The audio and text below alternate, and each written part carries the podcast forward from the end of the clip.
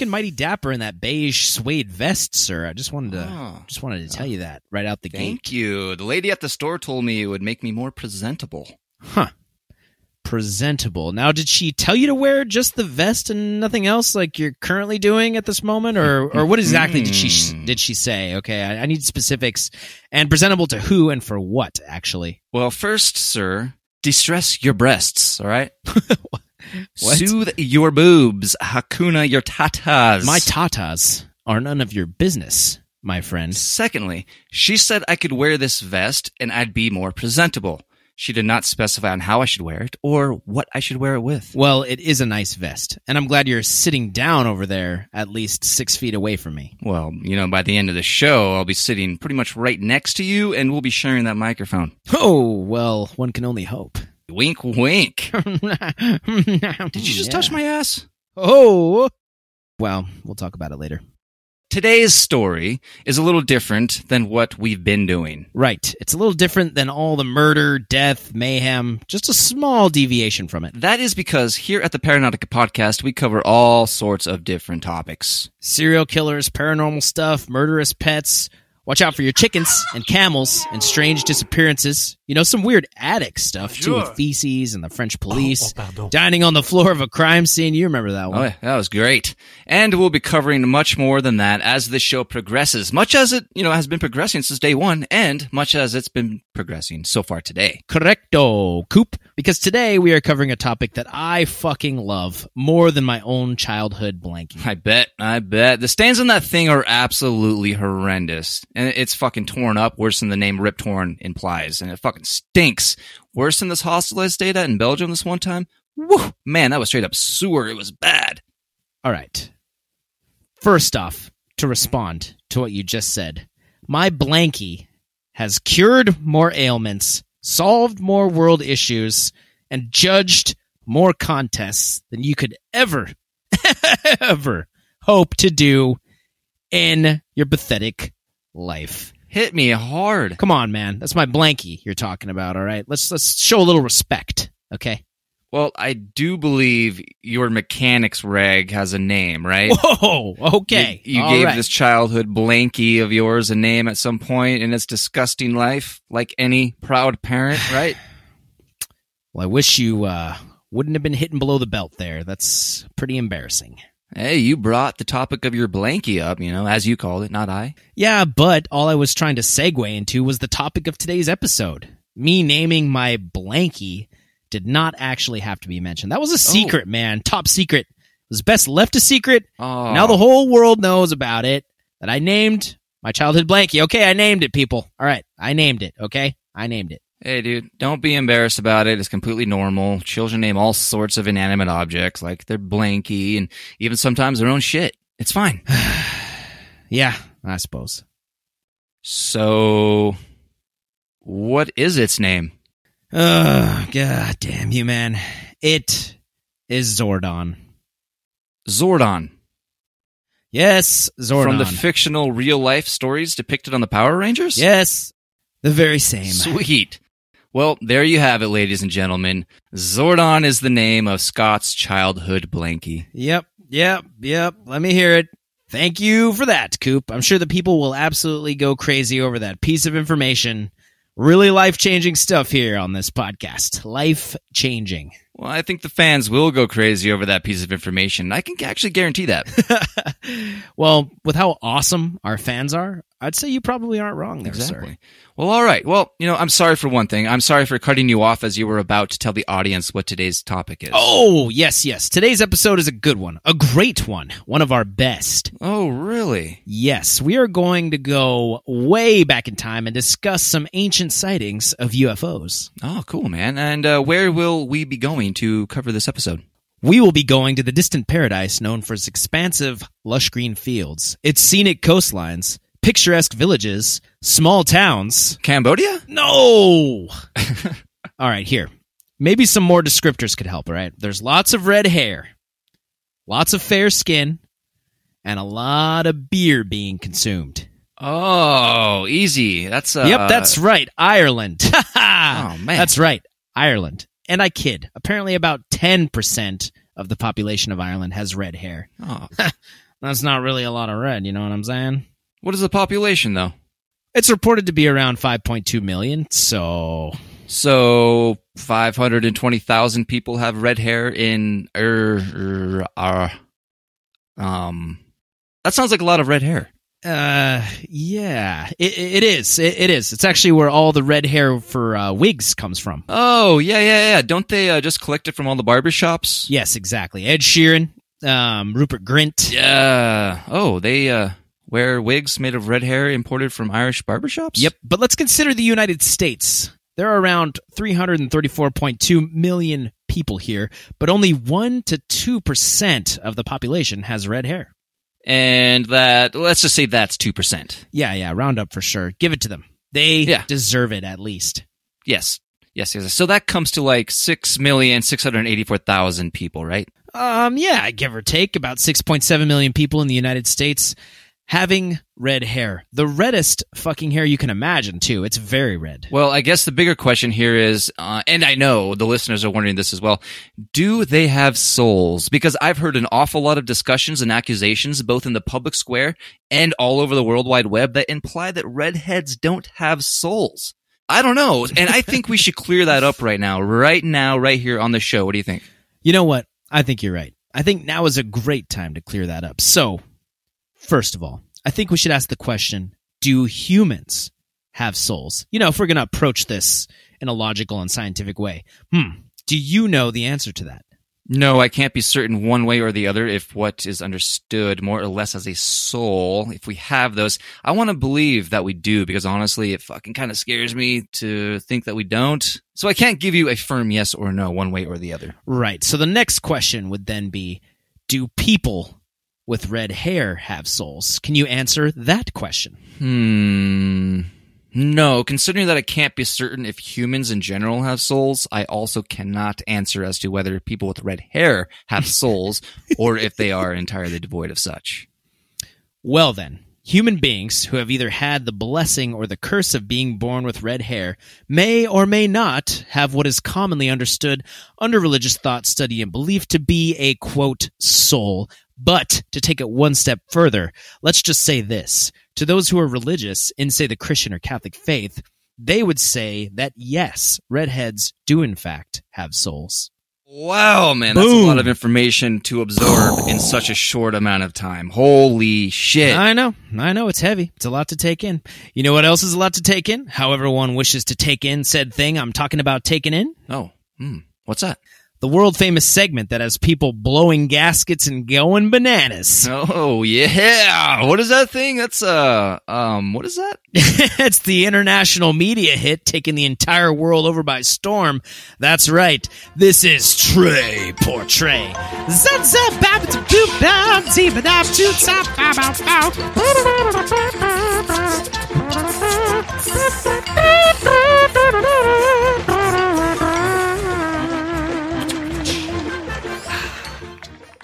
Our first story comes to us from, you guessed it, beautiful Gainesville, Florida. Nice. A woman smeared poop on a church and defaced a cop car. Now, why did she Oh, do what? that, man? Wow.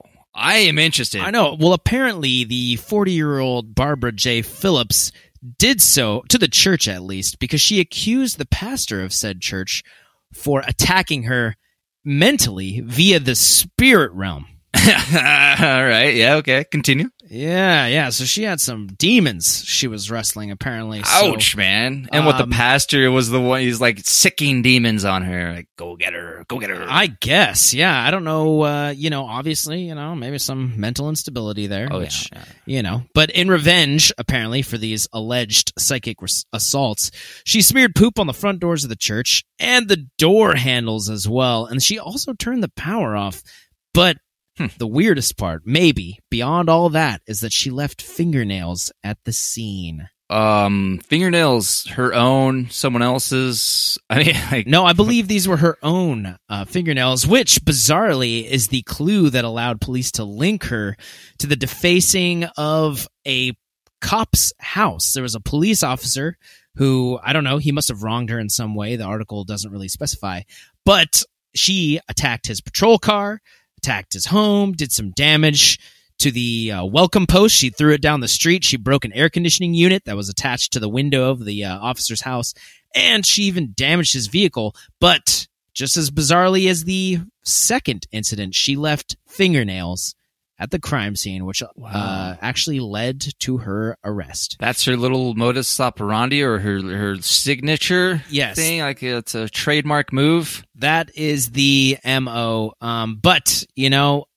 despite all that, she was only charged with stalking, criminal mischief, and damaging church property. Okay. So I mean, that's really I don't know. I don't really see her uh, having to do too much time for that. You know, her bond was only twenty seven thousand dollars after everything was said and done. Well, that's a stinky situation. Yeah, she just I guess she just couldn't mentally do it, you know. Dang. She just like gave up. Speaking of which, that brings us to our next story, which oh, also was from Florida. All right. This time from Vero Beach. Apparently, 31-year-old Amber Warner in a country kitchen parking lot attempted to abandon her 2-year-old son in front of a nice couple in the parking lot. Blah, blah, blah, blah, blah, blah, what? Yeah.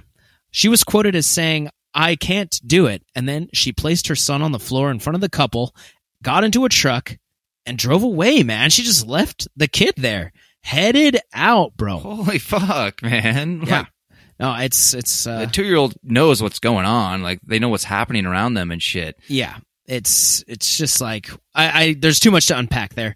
Um, but apparently, and it doesn't really go on to say, um, how they traced her back to her home, but they did manage to trace her to her home where she was hiding out. Okay. Uh, she was, of course, apprehended, uh, but the police did say that she non-violently resisted said arrest. Non-violently. Um, but they took the child into custody, into protective state custody, I should say, which was in relatively good health. There's nothing wrong with the kid. Damn, man. Yeah, don't leave your kids, man. That's That's, like just not cool. What was going on? Um, that one lady you were talking about in a previous tray per tray, right? She was trying to sell, no, buy a kid, yes, she was trying to purchase a child from another like lady at a Walmart or something. in uh, yeah i believe they were in line waiting to pay. It was like self checkout or something at the walmart and i think the lady said something weird like i would totally buy your kid off of you. And the lady was like okay that's weird. And then the lady was like no seriously how much do you want for your kid? I'm i'll Oh, buy your God. i'll buy your kid from you. And then i believe she even approached her in the parking lot with a blank check or something like that and was like no seriously I want to buy your two year old. It was like a That is boy. I so wanna say. It messed like up. Two year old two year old son or something something that was uh, super weird dude Wow, that, That's I think that was in. Florida, wasn't it? i believe that was also in florida man these people need to cool off just Yeah, drink some on there? water just like take a chill you know What is happening? which brings me to my next and final story Damn you! drinking water that is apparently a robber from st mary georgia is wanted uh, for allegedly robbing a gamestop while disguising himself as a six-pack of water bottles How does That he do that? crazy, bro. So I know, I know people are like, how how do you disgu- uh, disguise yourself as a water bottle? Well, in the picture, A six pack of water bottles. yes. yeah, How do you do that? The pictures show him cover. He's like all covered up his head uh, by a plastic package. You know, Oh, so okay. obviously the water bottles aren't in there, but it's a plastic Dasani package. He just like poked his head in there. He's like looking through it, you know, just like right. mobbing Oh, yeah. through the store, like looking out of this water bottle thing. I'm like, wow. So he just took all the bottles out of, of what, like a 24 pack thing and just took that plastic wrap, put it, put it over his head, and that's how he disguised himself as a six pack. yeah, just shoved his head in there, and he's like, "They'll never, they'll never get me, man." You know. Wow. Um, Interesting. So the thing is, like this GameStop that he was attempting to burgle had tons of security cameras from all different angles. They got his face so well, his frame so well. There's just like, yeah, he there's there's no way. Um, they they released the description. He was apprehended very shortly afterwards. Apparently, this man named Keith Carey has two previous active felony warrants asking for his arrest, also for burglary and criminal damage. Dang. So, I mean, you know, this guy was he was headed down a bad road, my friend. Uh. but you know, Not, yeah, not effective. yeah, Wow. not effective uh, uh, camouflage. But you know, as they say, it's all water under the bridge now. you know? Hey. Yeah. Police have stated you can help us catch him once you stop laughing. oh, man. wow. Yeah, if I read that, I'd be like, yeah, no, someone will do it for me. Right. You know? Yeah. They got. They're all over yeah, this. I, I don't need to do this. I don't want to Um, flood the 911 with a call. yeah, they'll they'll already be like you know. All the lines will be busy because so many people will have tips about where this guy went. He's Yeah. still wearing it. He's still wearing it. Fuck. That's Yeah. awesome, man. Hey, but that happened in Georgia, so okay, not Florida. Yeah, that happened in Georgia. Yep. So at least you know we gotta we gotta show impartiality here to the the other states of the of the great country. Dude, that we love in. Florida, We do. We love Yeah, Florida. We love Florida. Exactly. And you know, and we definitely we love Georgia too. You're, you're all our peaches over there, but Florida, come on, you guys get a lot of shit, but we love you. we love you. There's endless endless material for our trade portray. oh no, I'm just kidding, man. We love you for you. All right. Don't forget that. But that is the end of my tray portray. oh, Zap right. dap dap zupa. Thanks, guys. Thank you. Nice man, Thank I you, really like that one. Oh, well, good. You know, man, I, I appreciate that. good. Diane. Thanks, man. Better and better. Well, I've, you know, I wasn't gonna bring it up, but You notice um Yeah. just a little bit closer to you, right? he's been gradually edging towards me. Um, it's clear I'm that edging there's- for sure. it's clear that there's nothing I can do to stop this, so I'm just gonna just gonna embrace the situation that's unfolding here. Um, yeah, good th- good thing we don't tape this show yet. You know, Not yet. So, for today's episode, we are going to the ever beautiful Róisín Dubh, the quaint Scotia. the prepossessing Innisfail, the delightful Caitlin Neulacane, the Sean-Bhean Bhocht. And as Johnny Cash put it, 40 shades of green. Yeah, that's right. It's the Emerald Isle. It's the, uh, it's, um, yeah. It's Ireland. Yeah, yes, yes, yes. Thank you. I, it just wouldn't quite flick off the tongue, if you know what I mean. No, I don't. Well, today we will be discussing the ancient event known as the Sky Ship of Clonmacnoise. The event was supposed to have originally occurred in the 740s AD or thereabouts, and honestly, when I was told to research this topic by the almighty Wayne Dale, master of all things, I was pretty stoked too, like yourself, Scott, while researching this topic of the Sky Ship of Clonmacnoise in, uh, er, Ireland. That would be Ireland. It's ah. incredibly easy to say, man. Man. Ireland. Ireland. Ireland. Wow. Okay. So, so anyway, it said that a certain event happened, and there were many eyewitnesses to this event, and there may have been two or more events. But the important thing is that this event was recorded in the annals of history of Lint. Oh my gosh. Ireland. Super easy to pronounce. It's two syllables. It's almost one and a half syllables. Ireland. Ah, man. Well, there are multiple accounts throughout history, but each has minimal details. But they all share the same elements of ships or a ship floating in the sky. Then either an anchor or a dart or spear is tossed overboard, which one of the crew members, a sky sailor, jumps overboard to either get the spear or dart or dislodge the anchor. And it's as if the sky sailor is underwater in our air it's it's pretty interesting. You know, it's a great tale for the times. Yes, it is. And it's just one of those things that, you know, like I feel like we can all relate to in some way. It's a good way to stretch the mind and tingle the senses. Yeah, all right.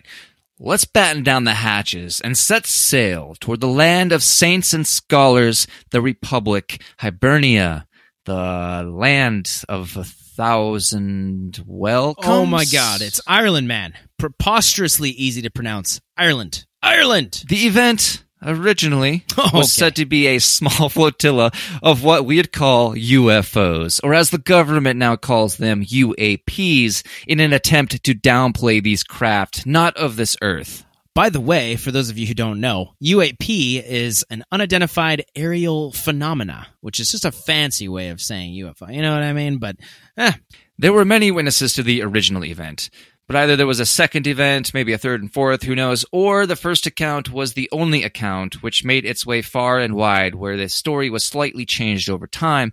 But the important thing to note is that in all of the variations of the story that have developed over hundreds of years, beginning since that first account in the 740s AD, have the same core elements, and we'll get to all of that.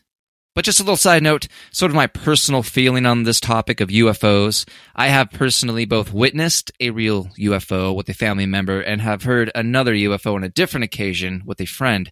And I was between 8 and 12 years old uh, during both of those accounts. Well, now that you mention it, I think we want to hear those accounts. Am I? Come on, guys. Am I right? Am I right? Just I, chime in. I, yeah, I guess that would only make sense. well, yeah. Based on the emails, the listeners like hearing details. So let's try to expand on True. this shit. True. Uh, the great Wayne Dale did mention earlier uh, as he sucked on a hot dog. yeah, he didn't even eat it. He just uh, he just put it in his mouth, and it just like was kept sticking out. You know, like a piece of straw or something. That just like yeah, just rolled it around in his mouth. kind of weird guy. So I think the first event was when I was around eight. Uh, I had a friend over at my house, and we lived deep in the woods, and far from any other town. Uh, no light pollution or anything. So we had a tent set up on the deck, and it was night, at least midnight, if not later. And we were in the tent with the door about halfway zipped, and we were listening to either Marilyn Manson or White Zombie. I can't remember, but definitely one of those two. And all of a sudden, we start feeling this. Uh, there's no other way to describe it than this energy, like a slowly pulsating energy, like woof, woof, woof. It was really heavy, like you could feel the heaviness of it. And so we turned the music off and we sat there and we were actually just like listening to it. It was just, you could feel it and hear it at the same time, man. It was so intense. And then I got out of the tent and stood on the deck and was looking up and around because I wanted to see is it a UFO? Because I was interested in all this stuff way back then. And I was looking up at the sky and I didn't see anything. They did. I didn't see anything like blocking the stars. You know, I didn't notice anything weird. So you know, we just sat there and just felt this for a while and listened, and we felt pretty damn scared. Yeah, I bet. And yeah, and then you know, I started feeling a, a little too scared. I told my friend, "Hey, man, I think we should go inside." And he didn't hesitate at all. He jumped up, and we both just ran inside. And I, I don't recall what we did after that or anything after that. But I'm not saying we were abducted.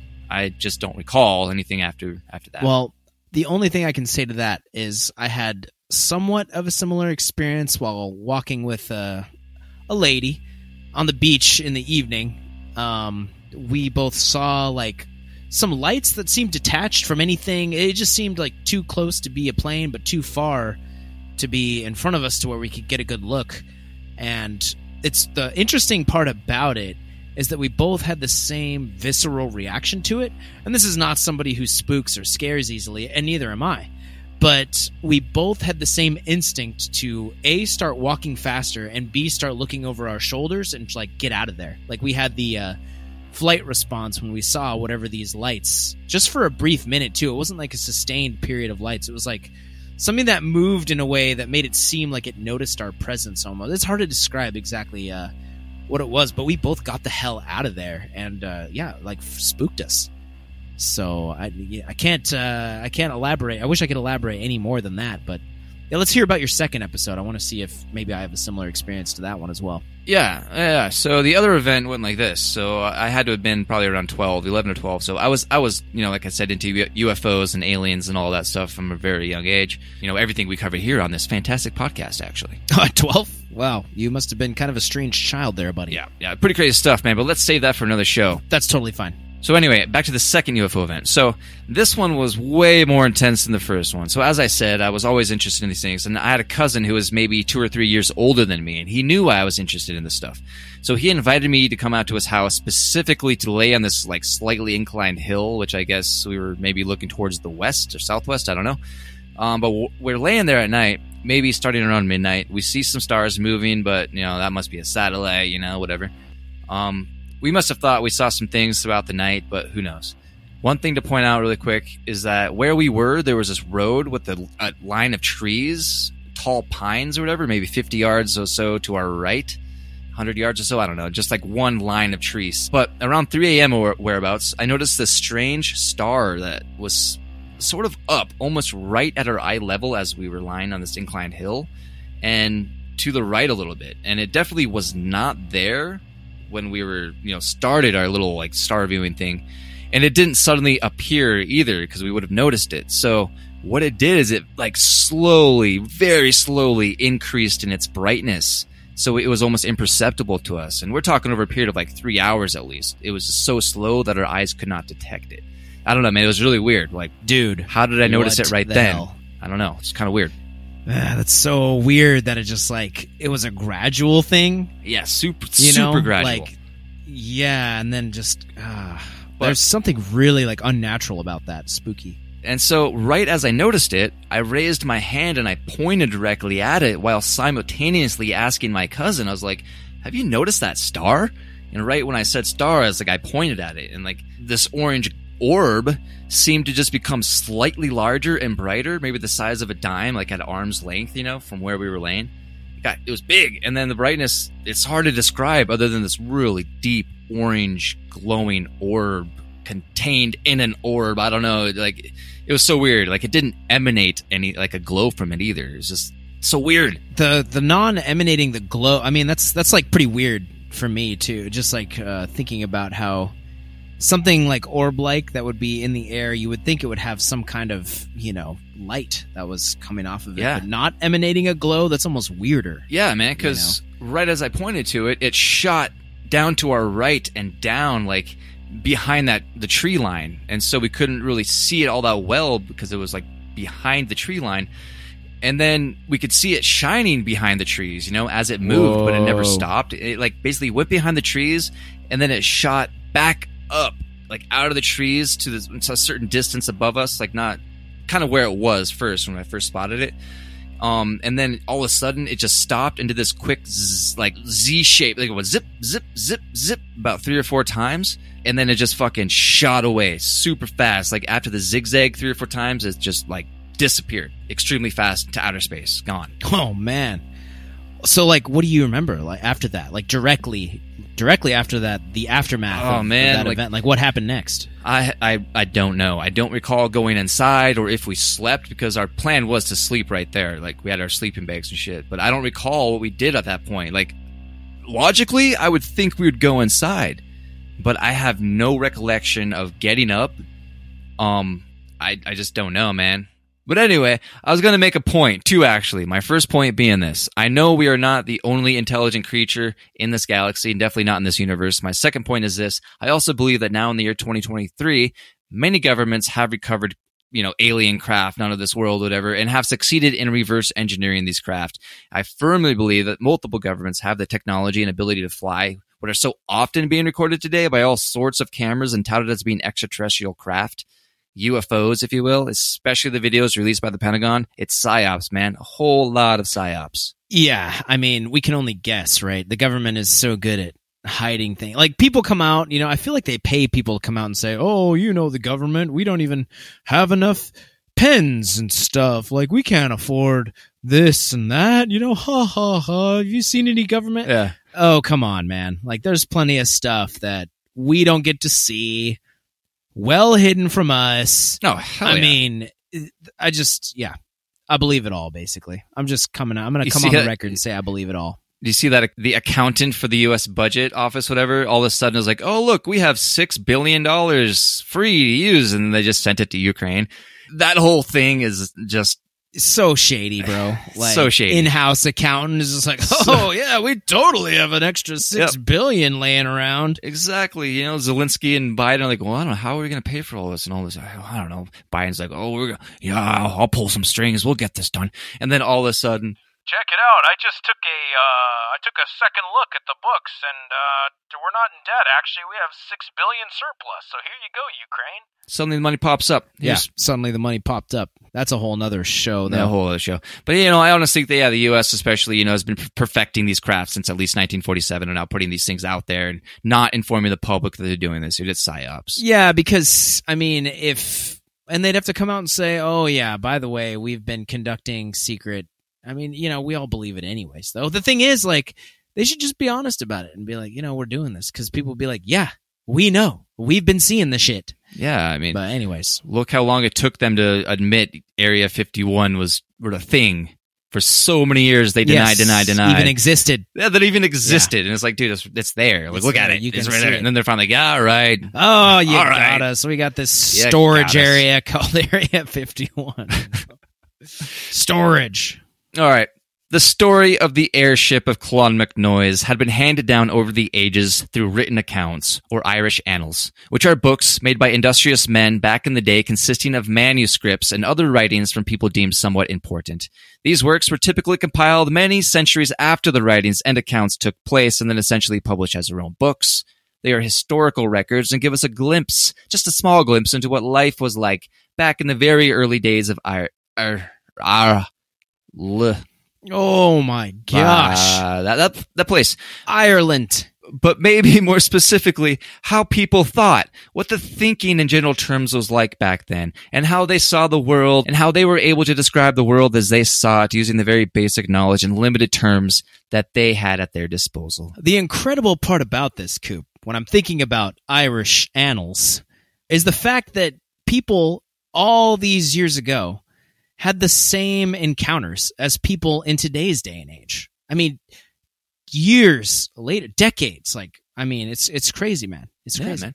Yeah, and the other way the stories were handed down, as with many historical accounts of history, is just word of mouth, you know? Oh yeah, the old telephone game. Right, yeah, yeah, like you line 20 people up side by side, whisper a sentence into the first person's ear, and then that person turns to whisper the same sentence to the next person's ear, and so on until it's whispered to the last person's ear, and then that person says out loud what they were told. It's not the best way to pass down historical events, No, but you know, I mean, if you're not going to write that shit down, you might as well tell the story, make it good. Yeah. You know what I mean? Make it good. exactly. So in this case, in the case of the airship at Clonmacnoise, there are multiple accounts, and there are multiple known stories about what appears to be the same event, or perhaps two events, if not more, that took place in Ire, I, uh, I, and, and Ireland. It's so simple, man. I, I just don't even know how to continue from here. It's Ireland.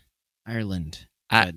as early as the 740s AD, it all began with the story circulating through Ryle, that place of a small grouping of flying ships. Some say three ships in total that were floating through the skies above. At one point, while many onlookers with their feet planted on the terra firma gazed skyward at the strange ships, trying to make sense of what they were seeing, one of the ship's occupants, a sailor as it's mentioned, seemed to swim down to the people below. And that is the short account of the earliest mention of the airship at Clonmacnoise. Wow. A person swimming down. I kind of want to hear uh, a little more about that. Well, over the years, more elements would be added to that story, more facts, if you will. Of course, it's history. Written history. Facts. And now, we'll just go over the subsequent accounts told to us by those rigorous recorders of time. First, what is Clonmacnoise? Inform us, please. I feel like that's something important to the story. Sure. Clonmacnoise is actually an old monastery in ruins that is situated in County Offaly in the River Shannon, just south of Athlone in Ireland. It was founded by St. Kieran from Rathcrogan, County Roscommon, in the 6th century. The monastery was a very important place that kings held in high esteem. It was also a place of learning and was essentially a university in its time. It consists of a cathedral itself, two large round towers, nine churches, three tall stone crosses with intricate carved designs, and over 700 early Christian gravestones. The site started to go in disrepair in the early 12th century, which was partly due to numerous attacks by the Vikings and the Normans. The town of Athlone also grew in size, and this brought with it many foreign peoples far and wide. In 5052, an English garrison stationed at Athlone would go to Clonmacnoise with the intention of looting it and destroying it. That's an interesting account, and I want to say that it pisses me off. I'd just like to point that out right now. That's incredible. But uh, yeah, you can continue. Today, it is a vestige of a once thriving religious and educational site. One can visit the ruins for a fee, as it has been turned into a visiting center, much like the rest of the world. Ah, yes. Everybody's backyard. Gotta pay. Gotta pay to play. You want to come step on this grass? Gotta pay. The Irish annals reference three different dates of this original event happening. Those dates are 743, 744, and 748 AD. However, it seems that only one account, which is found in the annals of Ulster, mentions the date 748 AD and the location, that being at Clonmacnoise. There is a mention in the 11th century Book of Invasions and another mention of three ships voyaging in the air in the Book of Leinster from the 12th century. And this account says that it took place in 743 during the Telchan Games during the reign of King Domhnall. Telchan was another flourishing town in its day and has since been renamed to Teltown. Oh, This area was of great importance as well, as it was a site of a less than equivalent modern day Olympics. It is known today as the Assembly of Tailtiu. There were contests of strength and skill. Water sports were a very popular event, and many would come just for those. I mean, I can see why. That's, I mean, that's totally why I'd be there. It was also a perfect time for marriage and other celebrations, particularly the religious celebrations. Peace was declared at these events, and it was to be held in the greatest of esteem. But with all good comes a little bad. But just a little. Yes, just a little. There is one account that says that a man named Ambakuk was beheaded at one of these assemblies after he perjured himself as an adulterer. But what's even more surprising is that the man, after being beheaded, went on to live for another seven years. Oh, what? No way. Apparently, the headless man was cared for by the monks at Clonmacnoise until his eventual death. Hmm. So they were just pushing around a corpse for. well, I can't speculate. I don't want to be a naysayer. I'm not going to be a naysayer. So Is this- continue is- on. Continue on. A living human being with no head, man. They were keeping him alive, just a tube down the throat. Yeah, you know. Facts. The assembly at Tailtiu is said by some to be named after the daughter of Magmor, who was the king from modern day Spain, and his wife. oh, ha, mock Eric. Others say that Magmor is actually just a metaphor for the Lord of the Plains, and Tailtiu's the embodiment of the goddess of earth and agriculture. It's generally understood that Tailtiu had lived and perished around 2000 BC. Tailtiu is said to have been given a foster child to raise, his name being Lug, and would come to be known by many names such as Lug Lámhfhada, Lug Longarm, Lug Samildánach, master of all arts. Lug would later come to be the High King of I. You I. got this, man. Just, you know, go ahead and just, uh, you, you can do it. You can do it. Come on. Man. Just say it. I, I- yeah, I, yeah, come on, man. I You got it. I hurts man. Oh, Jesus. Wow. Um, just try this, man. Like, like your eyes. Yeah, okay. yeah. Just like Earl, Earl. I like your eyes. Okay, okay, then right. Earl, like the name, the wonderful name. Really good name. And then land, like the earth, the ground, or to land a trick, you know? I like my eyes. Earl like the name. Really good name. And land like the earth, the ground, or land a trick. Yes, exactly. It's Earl land. There you go. Do it again. Ireland. Ireland. Yes. Ireland. Look at you go, cowgirl. Wow. I don't know why or why I'm saying this, but man, I'm proud of you. I really am. Good job. Hey, Good you know, job. you were the crutch I leaned on there. Oh, yeah. By the way, with a name like Lug, Lug Longarm, he could have been anything, you know what I mean? But instead, he became the High King of Ireland. Oh, Lug Longarm. So as the story goes, Tailtiu would lovingly raise Lug and naturally loved the earth. She would work hard at clearing a portion of forest that she had declared to be arable land. Thing was, she worked herself to death. Literally. As she was dying, she made a final wish. She wanted funeral games to be held in her honor. So after passing away, Lug declared the beginning of Enoch Tailchan, or Tailchan Games, which took place in what we now call August.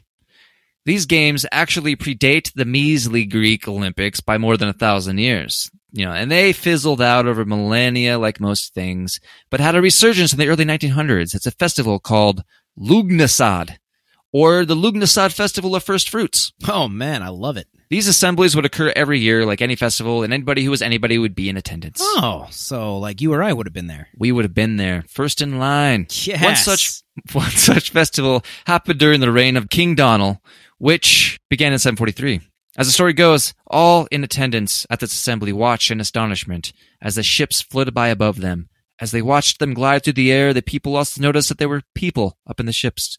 Apparently, they looked like normal people. They didn't resemble any of the 72 plus species of alien that we know of. Not even the Nordics? Not even the Nordics. So, as they were watching the people up in the ships floating high above them, they spotted a restless man with a spear in his hand. The people were Oh. unsure of the man's intent, but they held their wondrous gaze skyward. Hmm. Oh. This man then cast the spear he had in his hand at a fish. Fish. Where was this fish? We do not know. Was it in a river or a lake below? Was it in a basket of freshly caught fish? Or was it sizzling in its own delectable juices on the grill? Or was it flying through the air with ease?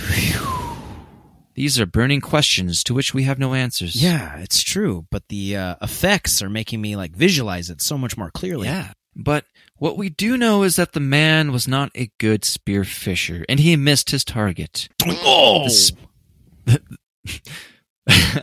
the spear then fell to the ground as the bewildered people watched on. Oh. Then they observed the same man who threw the spear but missed the fish, clearly become distressed. He pulled at his hair ah. ah. and ran about the ship's deck, ah. almost in complete despair. Ah. Almost as if he knew he had to go overboard to retrieve the lost spear. The people gasped and gaped and whispered amongst themselves as they bared witness to the shocking sight. Oh, and as they bickered to one another, they watched as the crazed man hmm. sprung overboard the ship and dove into the air like Gary Hunt, performing the reverse one and a half somersault with four and a half twists off starboard. The next thing they witnessed was this mystery sky sailor, now diver, swim as if swimming in water down toward the lost spear he had thrown to the ground. Upon retrieving the spear, we can assume that the man swam back up toward the ship, where the other sky sailors awaited him, as some shook oh, their heads in embarrassment, and others hung their heads in shame. Oh, okay. So it was like our air was their water. Yeah, exactly. That's interesting because if I remember correctly, Aristotle wrote a lot about natural philosophy, which became the foundation of medieval physics at the time, right? And how there were three distinct regions of the atmosphere, which are sharply divided, and each region has entirely different densities. So cool, man. I think I totally get it now. Hell yeah. And so in context, you know, like you said, the sky sailors are of a lighter substance, but remain much of the same in appearance. Uh, but they're lighter in their higher atmosphere. And our lower atmosphere, here where we live, our dense air, this would be akin to water for them. So they'd have to swim in it. Yes, yes. They'd have Piddle to actually paddle. move through the solid substance to get down there. Yeah. And there's another account of this that is richer in detail and comes out of the 14th century book called Book of Ballymote, which was made from parts of another book, a 12th century book called Book of Glendalough. And yet another version of the same event is found in the Irish Historia Brittonum. In these versions, rather than three ships sailing overhead, there was only one ship. The time period in this version was also the time of the 10th century king Congalach Mac Maelmithig. Wow. Congalach, son of Maelmithig, was at one of these assemblies, and he, along with the others, observed this ship floating above. They then watched as one of the crew members took a dart, which I presume would be a spear. But he shoots this dart at a salmon. Now, the entry of the ninth century text by Nennius in the Book of Ballymote simply says he cast a dart at a salmon. The text goes on to read. The dart fell down in the presence of the gathering, and a man came up out of the ship after it. When he seized it sent from above, a man from below seized it from below. Upon which the man from above said, I'm being drowned, said he. Let him go, said Congalach, and he's allowed to go up, and then he goes from them, swimming. So here we get some added flavor into the story. There is a salmon involved. Yeah, there's a salmon and some drowning Yeah. and uh, swimming. swimming in there. It's interesting. It's got all the things I like. Yeah. yes. what we don't know is whether the Sky Sailor shot for one of the festivities vendors already cooked fish, or maybe a batch of freshly caught fish in a basket nearby, or, you know, who knows. Maybe it was another flying fish. We just don't know. But what we do know is that this man was a better shot than the last guy. Also, the Sky Sailor busts a reverse four and a half somersault overboard with perfect form and swam through the air down to grab his spear thing, but someone grabbed the other end of it, which kept the Sky Sailor from going back up, and this caused the Sky Sailor to begin drowning until the king saved the day. They always do, man. History writes itself. So that was a fun addition to this exciting story. But let's check out this other one. There is an account that was found in a collection of monastic legends that was discovered tucked away in a dusty shelf in the Advocates Library in Edinburgh, Scotland. In this version, the churches and cathedral of Clonmacnoise were full of clergy members, while the grounds around were filled with rambunctious kids having raw headbutting competitions. What? So they're just like a bunch of school kids up there, just like ramming heads with each other. I mean, that doesn't sound too crazy. They're called, see, they're goats, but they're called kids when they're younger. Oh, oh, okay. Well, Yeah, now there's a bunch of young goats. Bunch of young go. Okay, okay. Well, sorry. I should clarify. Sorry, I'm I not a farmer. No, right. that's my fault. Well, I should have clarified. now I know. Thanks. The monastery at Clonmacnoise was full of clergy, and they watched as a sky ship passed above. As it passed above, it dropped its anchor, which landed near the clergy as they watched on in amazement. A group of them then ran over to the anchor and held onto it. This apparently caused one of the sky sailors to do a triple backflip to a three and a half somersaults to five twists and then gracefully back paddle downward toward the clergy, holding onto the anchor upon which the clergy then grabbed onto the sky sailor, now diver, at which point he yelled aloud. For God's sake, let me go. For you are drowning me. God, I'm just trying to get back and sink my teeth into a haggis. Just let me go. He would have been a phenomenal Broadway actor, maybe even vaudeville. Oh, for sure. Wasted opportunities for that guy. Whoever he was, um, he would have been just a monster on screen. Right. Well, hopefully he made it and didn't drown and went on to pursue his acting career. Yeah, absolutely. Yes. He's probably on his way to an audition. Yeah, he probably was told by his agent he had to show up somewhere, and that's you know he was just trying to get there, man. Shit. Yeah. Damn. And there's yet another variation of this very real and dramatic tale that is found in the 12th century chronicles work, whose name was, let's just say, his name was Geoffrey Dubrul. he was also an abbot of Vigeois, France. He wrote a lot about the history of a certain Cenobitic monastic community and wrote about an event where people were gathered about in some public square in London, England. Now, just real quick. Cenobitic monasticism is a certain religious sect that is pretty much a community of people who are under strict discipline. They are obligated to do regular worship and they all do manual labor to kill time. Uh, it's found particularly in Christianity and Buddhism. Sounds a bit like a big fat cult to me. You know, Agapemonites, Aggressive Christianity Missionary Training Corps, Alamo Christian Foundation, Apostles of Infinite Love, um, Aum Shinrikyo, just to name a few. Damn, aggressive Christianity missionary training corps. That sounds fucking gnarly. Bro, it's like the Secret Service of aggressive Christianity missionary training. We're talking like, think about a Jehovah's Witness. So see, these guys would go to your door, pound on it, open the fucking door, you know? And then you open it like, what's going on, man? Yeah, you hear bing bong. they just busting. Get on the ground. Hear the word. There's another guy comes in behind him and just starts reading out of the Bible and just, Just starts reciting John chapter one. You're just on the ground like, God, let me go. Kids are like, Wah. yeah, fucking church goons are just standing guard. Chapter one. In the beginning, there was darkness. Damn, man. Well, you know what? We'll definitely look into all of those at some point. And I, I haven't heard of any of those actually, other than Aum Shinrikyo. Well, sounds like you'll need to read more Canadian Reader's Digest, my friend. Excellent articles, even better centerfolds. Oh yeah, man. Hey, did you see that last one? Woo wee! Hot dogs and cottage cheese. Wow. Oh, fuck yeah, I saw it. You know, damn well I saw that. I've never seen a finer birdhouse in my entire life. Very intricate finish on the window frames. Yeah, it was Pretty impressive, I do say so myself. Yeah, my God, the money they put into that publication is crazy. Into just the centerfolds. Yeah, the centerfolds are just fucking amazing. Hell yeah. So Jeffrey Dubrul wrote a similar event, but most likely it was the same event. He said that the people were clamoring about the horrible living conditions, Hey, the lack of food, Where's the food? disease, you know, all that stuff. Infant mortality rate, right? and, and as they were doing so, they all looked up and saw a ship floating in the sky above them. Oh, The next thing they witnessed was an anchor being tossed over the side, which became stuck in something. Then a sky sailor again leapt overboard and did his usual aerial acrobatics. This time he did a 360 to a reverse five and a half somersault to backflip corkscrew to seven twists. And unfortunately made a critical error in judgment and embarrassed himself by belly flopping face no, first. no! Damn, this guy was just not cut out to do this, man. His he was first- not the right guy for the job. try. It's his first attempt. Yeah, just shanked it. Just leapt over, just flipped his body out. Let's see what happens. Yeah, did not work out well for him No, man. Fucking embarrassed himself, too. It's horrible. That's the worst part. in front of everybody. Everybody saw that.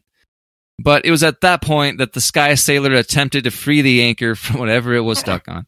But this gave the perfect opportunity for the townspeople to capture this strange man. The man begged to be let go, for he had certainly drowned, but the townspeople held him there, and held him some more, hmm. and a little more. Hmm. And the Sky Sailor yelled to be let go. And soon, the man had drowned.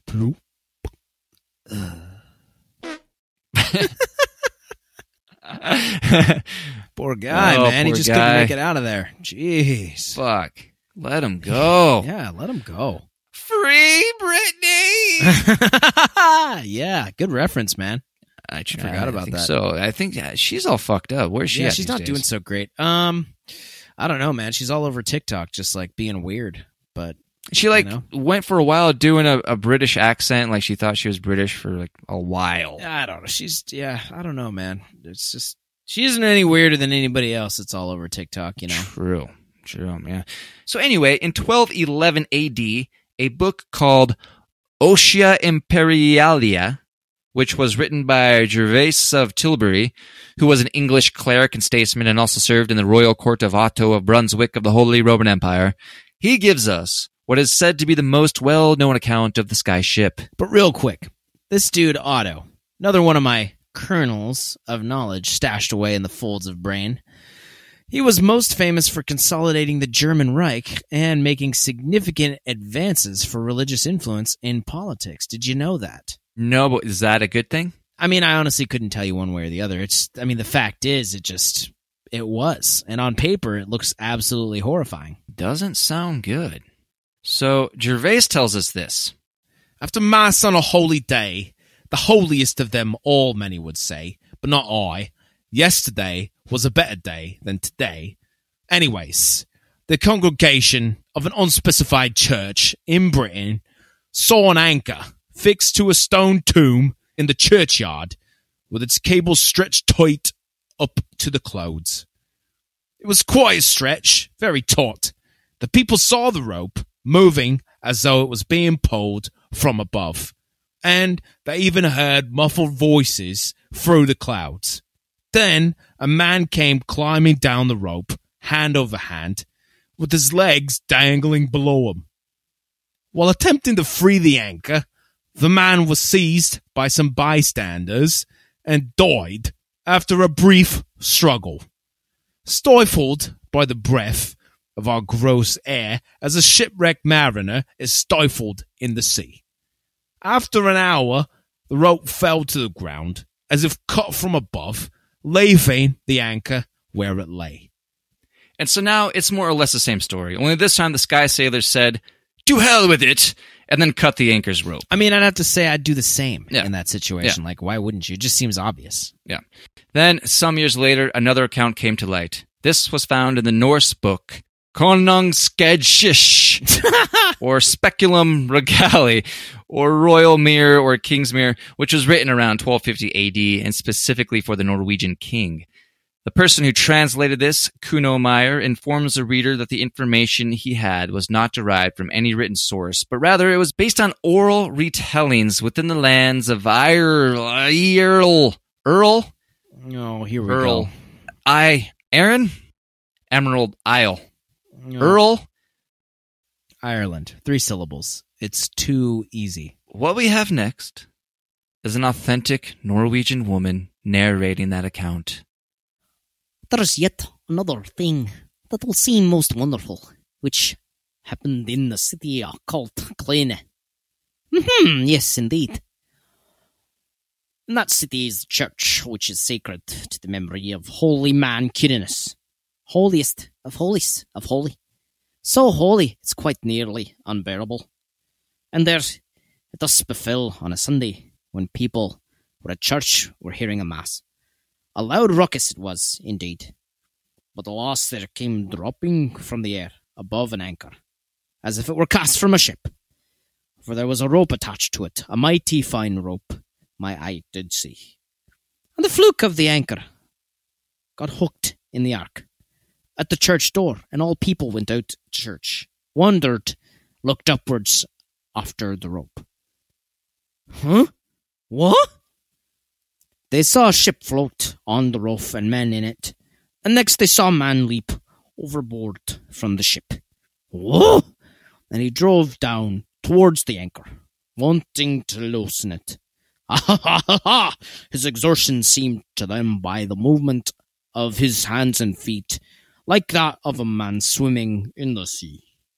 When he came down to the anchor, he endeavoured to loosen it. Oh boy, was he frantic in his work. Dear God, he was desperate.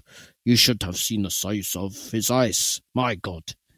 Then some men ran towards him and wanted to seize him, mostly to acquire whatever fashionable items he could from his person.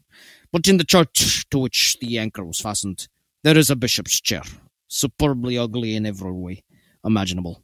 But the bishop was by chance on the spot, and he forbade the man to hold that man. For he said that he would die as if he were held in water. And as soon as he was free, he then sailed. He hastened his way up again to the ship. And as soon as he came up, they cut the rope and then sailed on their way out of the church of sight, and the anchor has ever since lain as witness of the events of that church. Extremely vivid story, very colorful, vibrant. I love the details. the- Man, that, that that Norwegian, Norwegian storyteller is is on like a- point. She's just got a Very a interesting rich story. voice, just a rich, rich and colorful tone. Yeah. An- anyways, moving on. And then comes a final account of the guy's ship of Clonmacnoise. This one comes from a 14th or 15th century Irish manuscript from an unknown author, but it was published in a book called A Celtic Miscellany by Kenneth Hurlstone Jackson. Whoa! Wouldn't want to get in a rock fight with that guy. That's for sure. With a name like that. This account states the following One day the monks of Clonmacnoise were holding a meeting on the floor of the church, and as they were at their deliberations, they saw a ship sailing over them in the air, going as if it were on the sea. When the crew of the ship saw the meeting in the inhabited place below them, they dropped anchor, and the anchor came right down on the floor of the church, and the priest seized it. Of course they did. A man came down out of the ship after the anchor, and he was swimming as if he were in the water, till he reached the anchor. And they were dragging him down then. For God's sake, let me go, said he, for you are drowning me. Then he left them, swimming in the air, as before, taking his anchor with him. Man. Oh. Well, maybe the churches of Clonmacnoise that made up what was essentially a university of its time. Maybe this university offered acting classes and everyone wanted a part in that Broadway rendition of For God's sake, let me go, for you are drowning me. Yeah, starring like Vin Diesel as the uh, Sky Sailor, of Oh, course, and then uh, Nicholas All the Rage Babe Cage, who plays Oh. the hero monk. I can, I can see that, man. I dig that shit. So, uh, Scott, what do you what do you think about these stories? Well, quite honestly, they remind me a lot of the poetry of Seamus Heaney. Actually, you know, Seamus had won the Nobel Prize for Literature in 1995. didn't know it. I don't know who that is. Yeah, and much. Well, much of his poetry is just the du- dualism of imaginative tensions, as they tend to say, between what perhaps is and what perhaps may never be. His work is luminous, and it really draws on the actual experience of life in Ireland. You know, one poem in particular really stands out to me as we went through this magnificent real life event. It's about this very event, actually. So it comes from one of the most eye popping poems. It's actually a meditative poem. Really excellent as a nightcap and, uh, you know, start hitting those rims. You know what I mean, man? Do you, I mean, do you know like what I mean? You know, I actually do, Scott. I do. I, I know exactly what you mean, and I know our listeners know exactly what you're talking about as well. I know your bollocks are just burning over there to read that poem, right? Yeah. Is it long? Oh, no, it's just a few stanzas. I'll do it in my best old fashioned Hibernian accent. Sounds great, man. And uh, we will then take turns judging your poetic oration. Oh, sweet. And this is sure to make every woman listening a walking swamp. Whoa, dang, buddy. The guys, too, I'm sure of it. Well, I sure hope so. All right, come on, get me wet already. It's called Lightnings. Ooh. Oh, I like that music. Yeah. Yeah, That's that's, really really, good. good. That's nice. That's perfect for this poem. The annals say when the monks of Clonmacnoise were all at prayers inside the oratory, a ship appeared above them in the air. The anchor dragged along behind so deep, it hooked itself into the altar rails, and then, as the big hull rocked to a standstill, our crewmen shimmied and grappled down the rope and struggled to release it, but in vain. This man can't bear a life here and will drown, the abbot said, unless we help him. So, they did. The freed ship sailed, and the man climbed back out of the marvelous as he had known it. Swamps. Swamps Freaking everywhere. Swamps, Bro, bruh. Swamps. Wet. Everyone's got to change their underwear and panties right now. Woof. That's such a wonderful poem. Yeah. I really like the part about he will drown. Yeah. That's the, the best. That was my takeaway. so that is pretty much the story on the sky ship of Clonmacnoise. It was chosen because we had six emails from Irish listeners that highly recommended that we cover it, and I got to say, there's not much to There cover. really was not. It's like staring at little black outline squares, and then you just fill in those little squares with like handwritten letters to form entire words. Of course it was, yeah. But we're not done here. We're not done. Hell done. no, we are not. We have more to this episode. Moving along from the sky ship of Clonmacnoise. Really wonderful story, though. I do love Oh man, it was wonderful. those really old UFO sightings. They're great, yeah.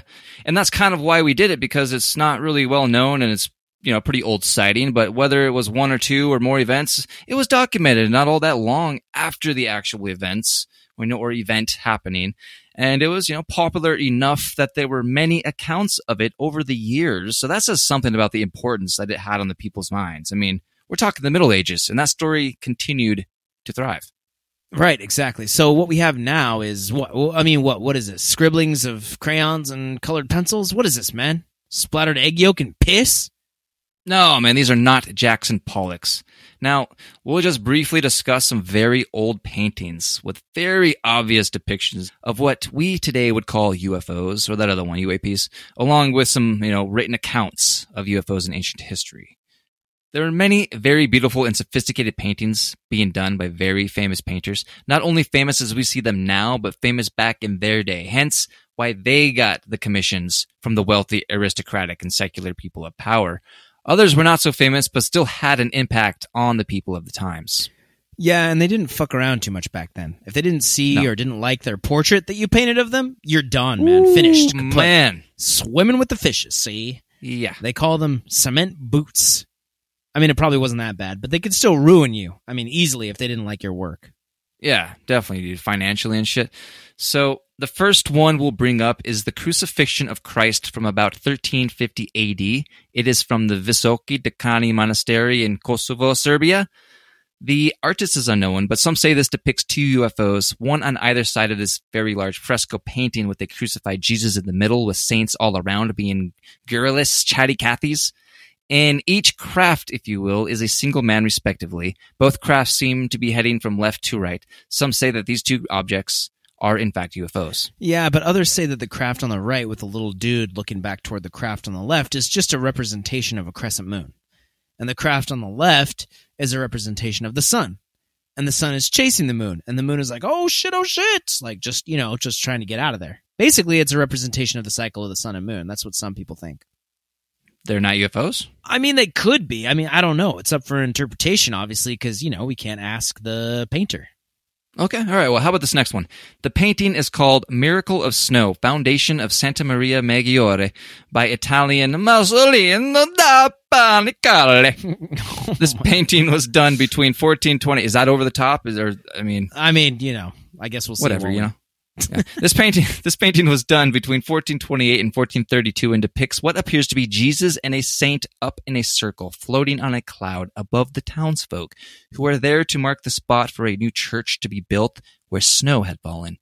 In the sky, between where Jesus and his saint are in a circle, resting on a flat cloud in the mountains in the background, are a number of flat discs all over the sky that look exactly alike to what one would say is the prototypical disc shaped UFO of today.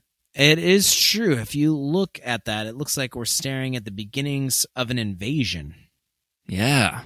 You see that? It's all lined up. Now, there are clouds that have a pancake like shape and they have been misinterpreted as UFOs, unfortunately. These are called lenticular clouds and they're pretty cool looking, but in my opinion, the people of the 1300s recorded and documented what they saw and they know what they saw. UFOs to them were most likely akin to saintly, godly, heavenly, divine intervention because they didn't have the knowledge that we have accumulated up to the present day. Everything to them was in direct relation to the religious fervor of the times. I mean, if you weren't religious, you're going to be murdered. Basically, you're persecuted. You know, that's just how they described the things back in the day. They they could not logically explain. You know, Right, exactly. I mean, everything was going to be kind of extreme, or it was going to be just like, you know, some work of some mystical thing. I mean, I mean, I, we don't do things like too differently in today's day and age. Honestly, you know. So this next one to me is absolutely undeniable evidence of early UFO sightings. This painting is called The Madonna with Saint Giovannino and was painted in the mid 15th century. The painter, who is thought to be Domenico Ghirlandaio, intentionally painted a craft in the sky in the background. What's more is that he also painted the figure of a man in the background at the edge of a hillside staring up at the object with his hands over his eyes as if to shield his eyes from the bright light. It definitely looks like a little person. I mean, if you're looking at the painting, you know, I'm looking at it right here. You, you got like the craft looking roundness, and you have like what looks like a little head poking up, and then maybe a person with some kind of a air rudder or something. I don't know. It definitely. uh Well, it looks like uh, it's emanating energy from the Yeah, right, Like there's, right, right. it- there's something around the little object. It's almost just like there's a, a field around it. It has an aura, and then for sure. Yeah. And then below it, there's that guy, and he's looking up at it, and he's like, whoa, look at that thing. Am I stoned? Yeah. right, right, Did I right. smoke too Yeah, much? I high? yeah. This next one is the Triumph of Summer Tapestry, done in 1538 by an unknown artist. It was created in Bruges, Belgium, and depicts quite an intricate scene. Yeah, that's a tapestry. Holy shit! Yeah, man. And for those who don't know, a tapestry is a form of textile art traditionally woven by hand on a loom, and in the 1500s, they were certainly done by hand. But this tapestry shows what looks like some royal procession as the central scene with the king and a cart being pushed alongside along the road lined with floral designs. But in the background, in the sky, there are a number of disc-shaped craft. Disc-shaped craft floating around. These, again, are the typical disc-shaped craft that today are regularly described as being UFOs. It's important to note that the disc-shaped craft were never considered to be a symbol of divine intervention. Circles and halos, yes. Crosses of all shapes and sizes, yes. But not disc-shaped objects hovering in the sky. There's no literature existing to our knowledge that flying discs were in any way attributable to godly divine phenomena. But if they were attributed to such, the question then is why? Right, like why leap to that? So look at this next one. Tell me that it's not an alien craft hovering above a burning church. Yeah, you got this clearly thing that's not a cloud at all. There's some kind of like stream emanating from behind it, almost like a propulsion of some kind. Right. And it has like multiple segments. It's like very segmented with like some kind of a center, um, you know, just like hatch looking thing almost. Like petals of a flower. That's kind of what it looks like. Sure, like a- but but still more, design. but still more like robotic. Oh yeah, definitely. No, well, it definitely like a looks like a machine. Totally. This painting is dated to the 1600s and was done by an unknown artist. Its title is the caption below the painting, which translated from German means Israel, put your hope in the Lord. The image is of a large red roofed church that is on fire. All around the edges of the painting are plumes of smoke, including along the top, kind of in a circular you know, pattern there. But below the smoke and above the burning church is a very clearly depicted craft. Again, in the typical disc shaped, they were all used to seeing. And there appears to be, like what you said, an exhaust or something expelling from the back of the craft, making it seem like it's going down to the church. It's a very interesting image. Yeah, especially for the 1600s. Yeah, that's really Yeah. crazy looking. Okay, this last painting we'll bring up today is called The Baptism of Christ. It was done by the Dutch artist Aert de Gelder in 1710. Aert de Gelder actually had a very close affiliation with one of the most famous Dutch painters in all of history. Rembrandt Harmenszoon van Rijn. Oh, oh wow, interesting. You know, Rembrandt became pretty successful in his day, as I'm sure you know, with his paintings and also his etchings, but he had a bit of a problem with overspending. This is kind of a lesser known fact, so I'm just going to tell you guys. He ended up having to declare insolvency or bankruptcy pretty much. Ended up selling his house, like all of his belongings, his collection of paintings, and his printing press. And then he ended up dying and being declared an impoverished person. And did you know what they did with his remains? Well, the way you're saying it, I'm assuming it's not good. So they desecrated his remains. So after, yeah, after dying at the age of 63 in 1669, he was buried in an unmarked grave owned by the church, Jeez. man.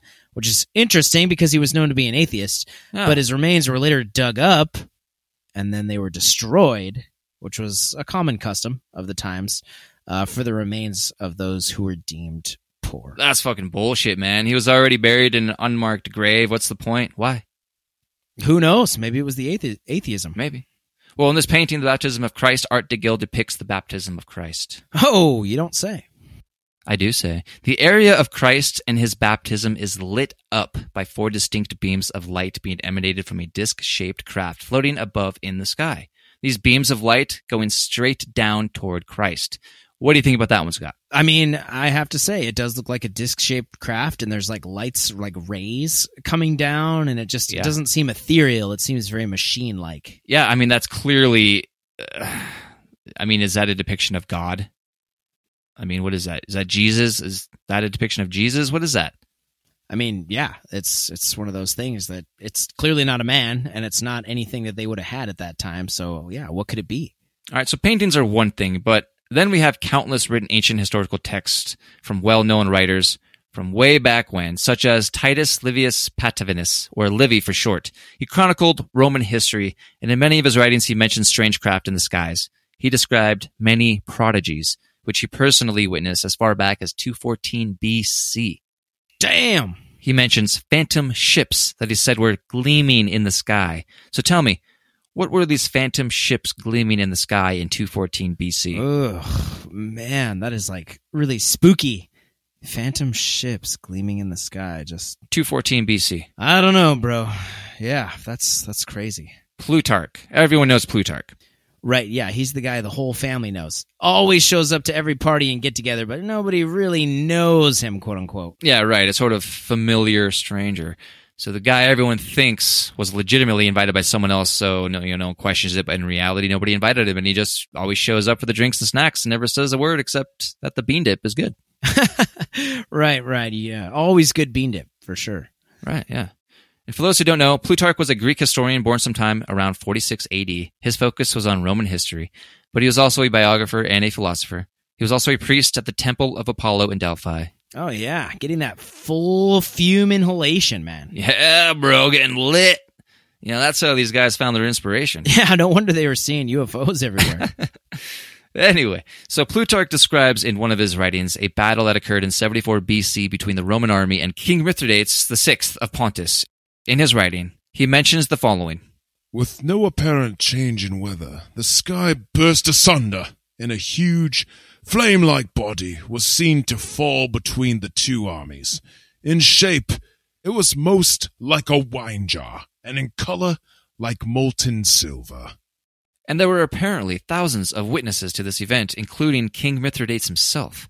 So, what was this silvery wine jar shaped craft in the sky in 74 BC? yeah, what could it possibly have been? Like, what what are all these people seeing? I mean, come on, man. Then there's Alexander the Great. He is said to have witnessed UFOs on numerous occasions, but on one such occasion in 329 BC, he said he curiously observed gleaming silver shields overhead. Now tell me, in 329 BC, what were these gleaming silver shields overhead? I mean, what could they? They're UFOs, man. UFOs, dog. UFOs. Dog. There's no no doubt in my mind that we are not the only intelligent or semi-intelligent beings in this vast expanse of whatever the hell all of this really is. I am entirely convinced that many other species of beings exist here with us. Some are certainly malevolent, while others are more benevolent, and perhaps want to help push the human race forward in technological advancements. Who knows? Unfortunately, the government has its own agenda when it comes to UFOs and the alien species that control them. While they have slowly come out to admit some strange happenings, they will not admit that these beings indeed exist with us here on Earth. Not yet, anyway. I feel like there's going to be a reckoning because pretty soon too many people are going to record something and then they're not going to be able to explain their way out of it. So, Scott, what are your views on the subject? Well, I have to say, there's a lot of compelling evidence that these people, even way back in historical times, were seeing real UFOs, man. I mean, what else could they craft? Like, what else could they be in 329 BC? Gleaming silver shields. That's how they. Like, that's how he could describe the them. only Like, the only other possibility is that somehow somehow there are pockets of humanity that were undiscovered and unstudied that had somehow reached an advanced level of craft building and were journeying out from wherever they were before who knows what took them out or maybe they're still around i don't know i know that's a crazy idea but you know what else could it be hey, dude, ancient Sumerian writings. Man, you gotta. They talk a lot about all of that. exactly You know. exactly so yeah So we'll save that for another. yeah we'll save that for another obviously. show for sure but yeah ufos man Well, what do you say we shut her down, Mike? Yeah, let's bloody shut it down for a bloody bloody bodgy bugger bugger. Righto. Badger. Thanks everyone for uh, listening in. Bodgy Thanks to bugger. everyone who has subscribed, and again, bugger, please just you know click that subscribe button. It's incredibly easy. It's astronomically easier than for Coop to say Ireland, apparently. Um, and seriously, though, it would really help us out and it would really help us improve the show because we want you, the listener, to be happy. Yeah, your happiness is our happiness. But if you would like, buy us a drink or two. You can directly support the show through our Spotify page, or you can head on over to our Facebook page of the Paranaughtica Podcast, where you can find a link to PayPal uh, to make a one-time donation, and also there's a link to Ko-fi where you can become a monthly subscriber or also a one-time donation. Yeah, and for those of you on Spotify that have subscribed, thank you so much. It's just like Thank man, you guys. makes our day, makes us feel like we're not just talking to empty space, which When we we're still not doing would this, do. we're talking Um, to if empty that were the, space. you know, we would be talking to nobody, and I, I would be uh, content. So, ladies and gentlemen, podcasting is not easy. It's a lot of work to bring quality content to the listeners on a consistent basis. Your contributions make this podcast better and better every week. So, please continue to help us out. We greatly appreciate it. Know that it goes for a good cause. Us bringing you the news. Absolutely. And with that said, let's read a couple of those uh, listener emails. Yes, we love the emails. Keep them coming. The first one comes from Tammy T from Park City, Utah. Oh, nice. Parley's Park City. Parley's, what's up? Yeah, that was the original name, but it was shortened in 1884 to just Park City. Oh shit, didn't know that, man. That's a good idea though. So Tammy T says, "Hello guys." I don't know what she sounds how it sounds like. Hello guys. I've listened to every episode so far and I have to say that you guys are killing it. The show is getting better and better every week and I'm definitely a fan. I love what you guys are doing and you offer a different approach than most of the other true crime podcasts I've listened to. The humor is great. The stories are fantastic and the flow is on point. Oh, you're doing really good. Keep up the hard work. Man, it's hard to be a woman. It's difficult. Wow. That's bang on, man. Nice. Nicely done. Thank you so much, Tammy T. We are happy. You are Yes, happy. your happiness is our happiness. That's right. And this next one from Adam from Wichita. Wow. uh, oh, sorry. That's well, um, you all, yeah, he's from Kansas, I believe, actually. So Adam from Wichita says, "What's up, dudes?" And Wayne Dale. Just want to say this. Fuck yeah, dude. Seriously, really great podcast you guys have going on. Really digging the stories you guys choose to cover. So far, they seem to be stories that aren't covered time and again by literally everybody. That's pretty refreshing. By the way, Scott, your voice is like the sound angels make when they queef. Very angelic and soothing. Take care, dudes. oh my god! Wow, man! many thanks to you, Adam from Wichita. Wow. really Yeah, appreciate thanks. it. You really, uh, you really get me. Making the angels queef, aye, aye. man. I'm telling you, your voice is fucking phenomenal. okay. Well, we'll Hey. see. you notice, ladies and gentlemen, I, I am literally next to Scott Ah, right now, talking been- into the same. We have a microphone. sweat. We have a shared sweat spot right now in our it is shirt true. from our body heat. It is true. It's a it's a interacting zone of moistness that both of us Here. are existing in. So thanks for that. All right, give me a give me a hug, buddy. Okay. Come here. Come all on. Yeah, bring it in. All right. Yeah. All right, come on. Yeah. There you go. Okay. Thanks. Thanks. Well, all right. Thanks for that. Oh, you're more sweaty than I thought. I wasn't kidding. We'll leave it at that. Please feel free to email us at paranaughtica at gmail.com. Follow us on Twitter. Our handle is at paranaughtica. Follow us on Facebook. You can find us there at the Paranaughtica Podcast. and don't forget to like, share, and subscribe wherever you listen to your favorite podcasts.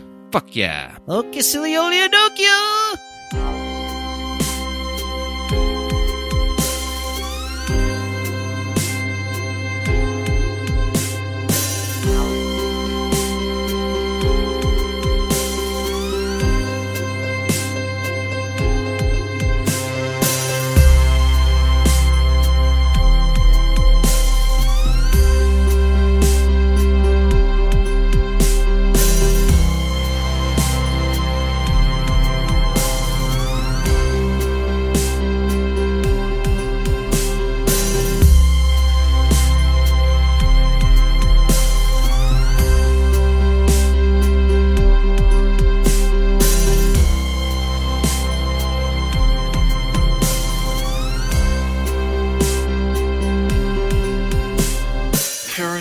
Paranaughtica.